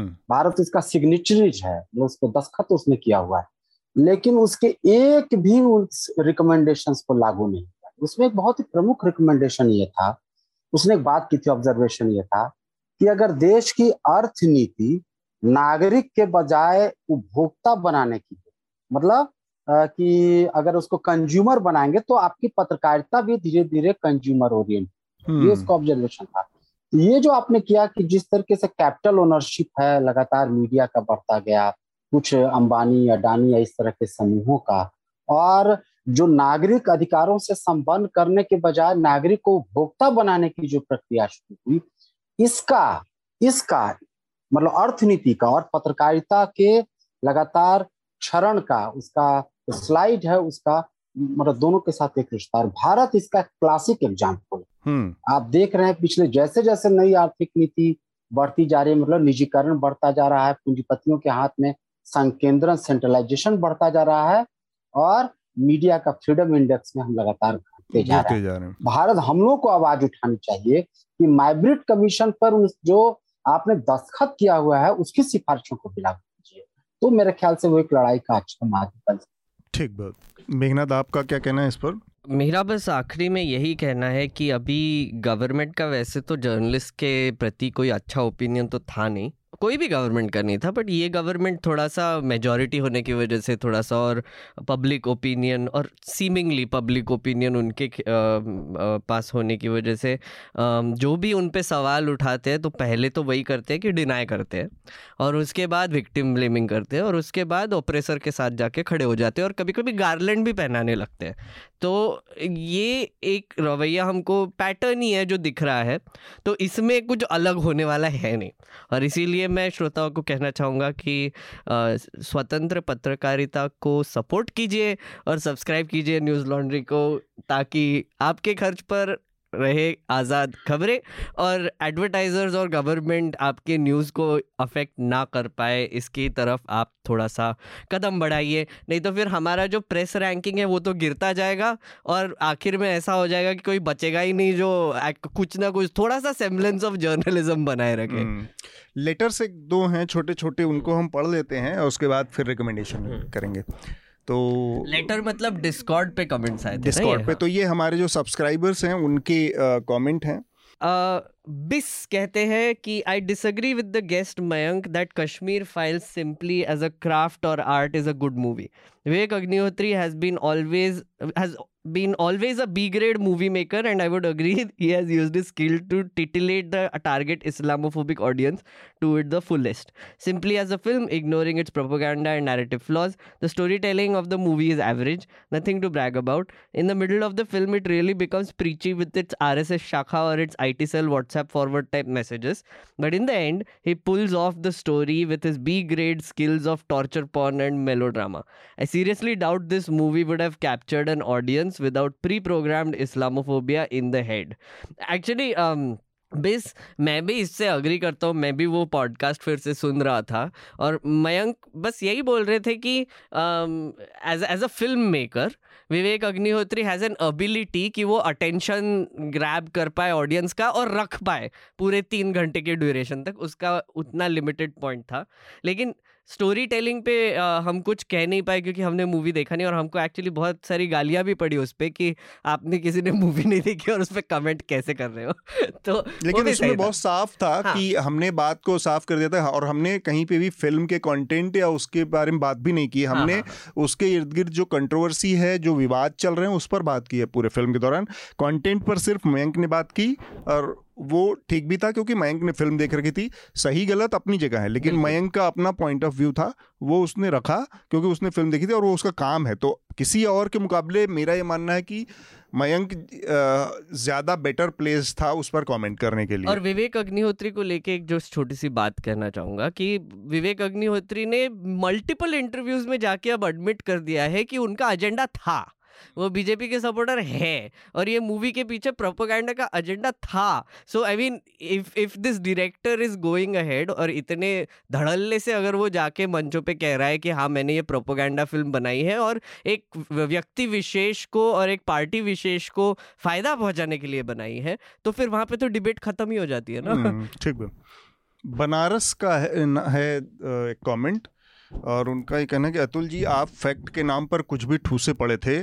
चर्चा के इस एपिसोड में सारे लोग चैनल को गाली देते हैं कि ट्विटर के ट्रेंड को न्यूज़ बनाने के लिए, लेकिन आप भी कुछ 8-10 वीडियो को देश भर में चल रहे षड्यंत्र घोषित किए पड़े हैं। अनुपम खेर पिक्चर में आने वाले शिवरात्रि में नाटक प्रस्तुति के लिए रिहर्सल कर रहे थे, इसलिए शिव की तरह मुंह नीला कर रखे थे। पंडित थे, मारे गए, भगाए भी गए, वापस नहीं जा पाए और आप कह रहे हैं कि पावर ग्रुप है इसीलिए बात हो रही, मतलब कि ब्राह्मण द्वेष की भी हद होती है। मयंक ने अच्छा कहा, व्हाट अबाउटरी, अगर दूसरों को अच्छी नहीं तो आपको भी शोभा नहीं देता। ट्विटर पे गालियां दे रहे हैं आप और पॉडकास्ट में रैंट, जय जय। बनारस को एक फिगर बताना चाहूँगा, आप इस पे रिएक्ट करें उससे पहले कि पिछले ही हफ्ते मैंने एक एपिसोड किया है इस पर कि एक सवाल कोई नहीं पूछता है यहाँ पे कि कश्मीरी हिंदूज़ के लिए पिछले 7 साल में किया क्या, इतने सारे 30 साल हो गए उसमें किया क्या। 64,500 से ज़्यादा लोग मिलिटेंसी की वजह से हिंदूज़ कश्मीर छोड़ के भाग गए, उसमें से 44,000 लोग जम्मू तक पहुंच के सेटल हो गए और पिछले 2009 से लेके अभी तक पता है कितने लोगों को रीसेटल किया गया? 508 लोगों को। तो गवर्नमेंट के पोर्टल पे ये अब एप्लीकेशंस है और उसमें से 200 कुछ लोगों को उन्होंने एक्चुअली टेम्पररी हाउसिंग देके और लैंड एलोकेशन करके एक सेटल किया है।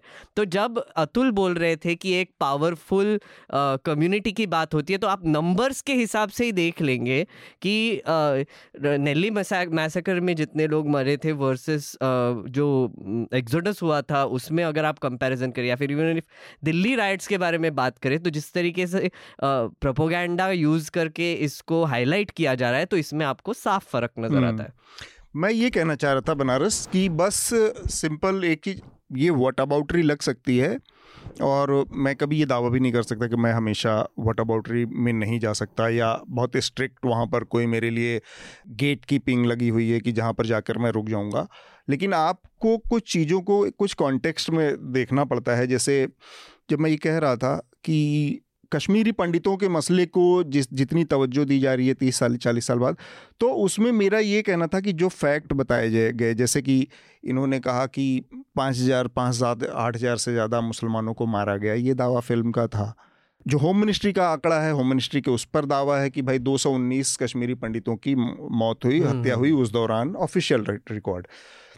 आप इस चीज़ को देखिए, और मैंने पूरे टाइम पे कहीं पे भी ये नहीं मैं कह सकता, और वो मैं कह भी नहीं सकता कि जो भी हुआ हमें उसको भूल जाना चाहिए। कश्मीरी पंडितों के साथ चुआ या किसी भी कम्युनिटी के साथ अगर इस तरह की हो कि उनके भाई घरों से उनको जाना पड़े, अपनी ज़मीन से बेदखल होना पड़े, तो इससे बुरा किसी के साथ नहीं हो सकता है ना।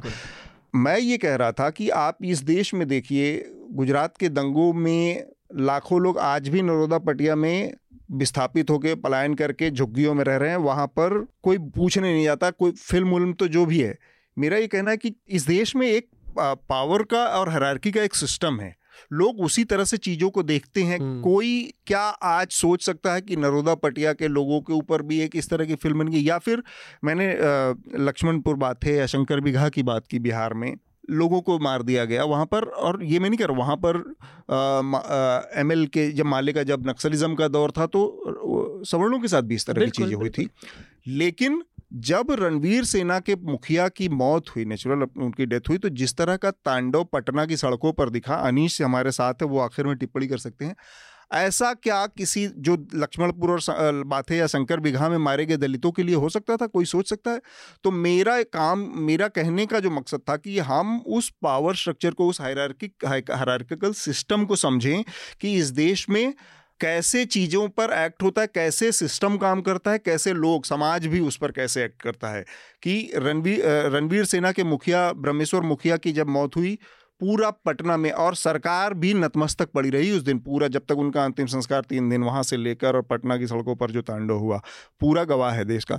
जो लोग मारे गए, कोई जानता है शंकर बिघा में जो 60 लोगों को एक साथ खड़ा करके गोली मारी गई, वो लोगों के परिवार वाले आज क्या करते हैं, क्या नहीं करते, कैसे हुआ ये वो?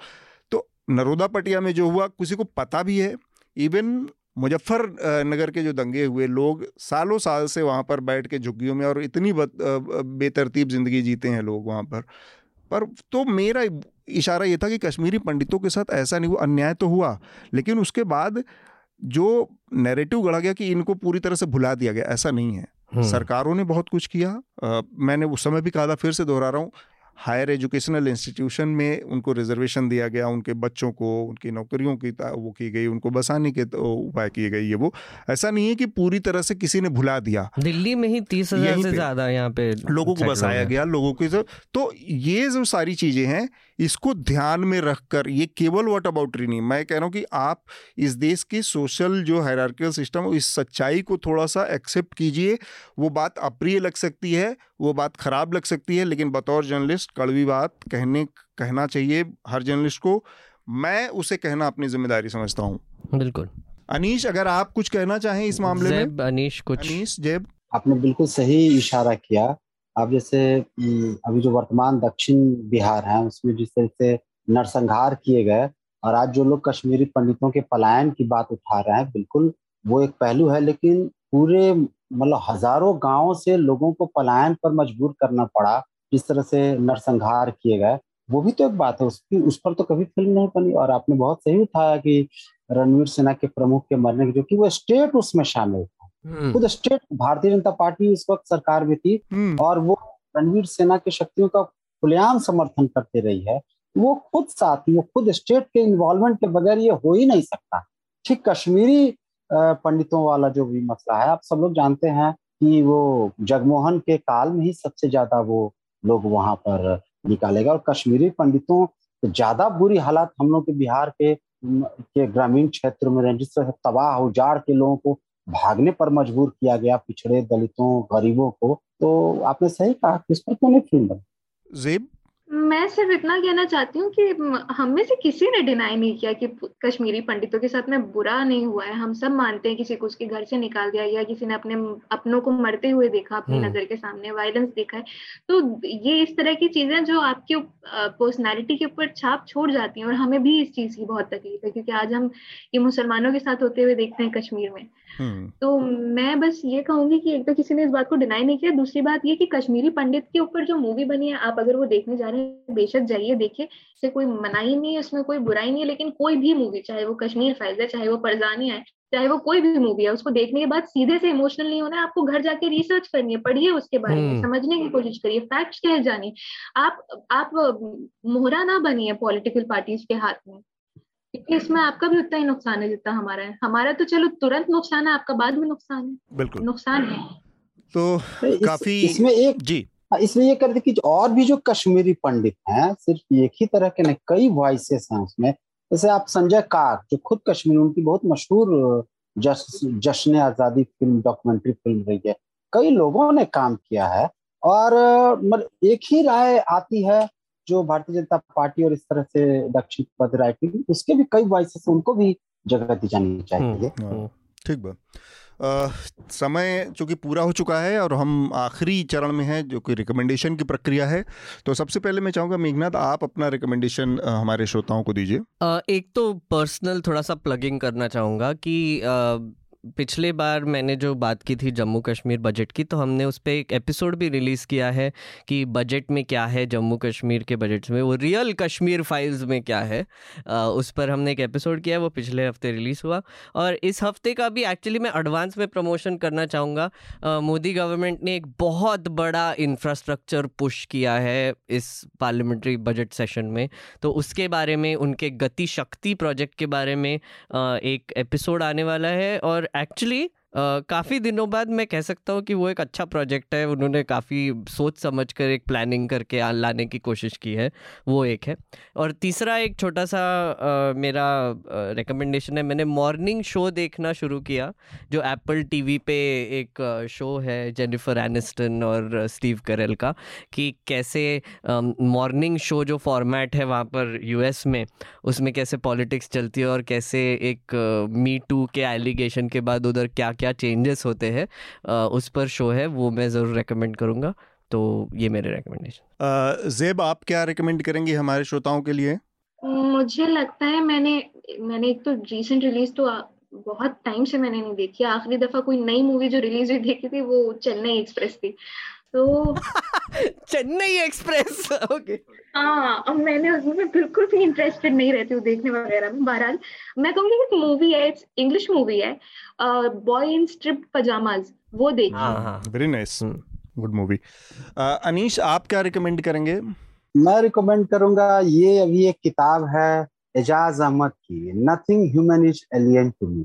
Nothing human is alien to me, ये मार्क्स की पंक्ति है, लेकिन एजाज अहमद की पिछले दिनों मृत्यु हुई और विजय प्रसाद लेफ्टवर्ड ने इसे छापा है, 350 रुपये इसकी कीमत है। और एजाज अहमद की बातचीत है, इंटरव्यू पर आधारित यह किताब है विजय प्रसाद के साथ। बहुत ही one of the rarest book जो पिछले मैंने 10 सालों में पढ़ी है। उसमें साहित्य, राजनीति, संस्कृति, पूरा जियो पॉलिटिक्स, और बहुत ही ओरिजिनल तरीके से मैं रिकमेंड करूंगा कि ये किताब आप लोग पढ़ें, nothing human is alien to me. ठीक बात।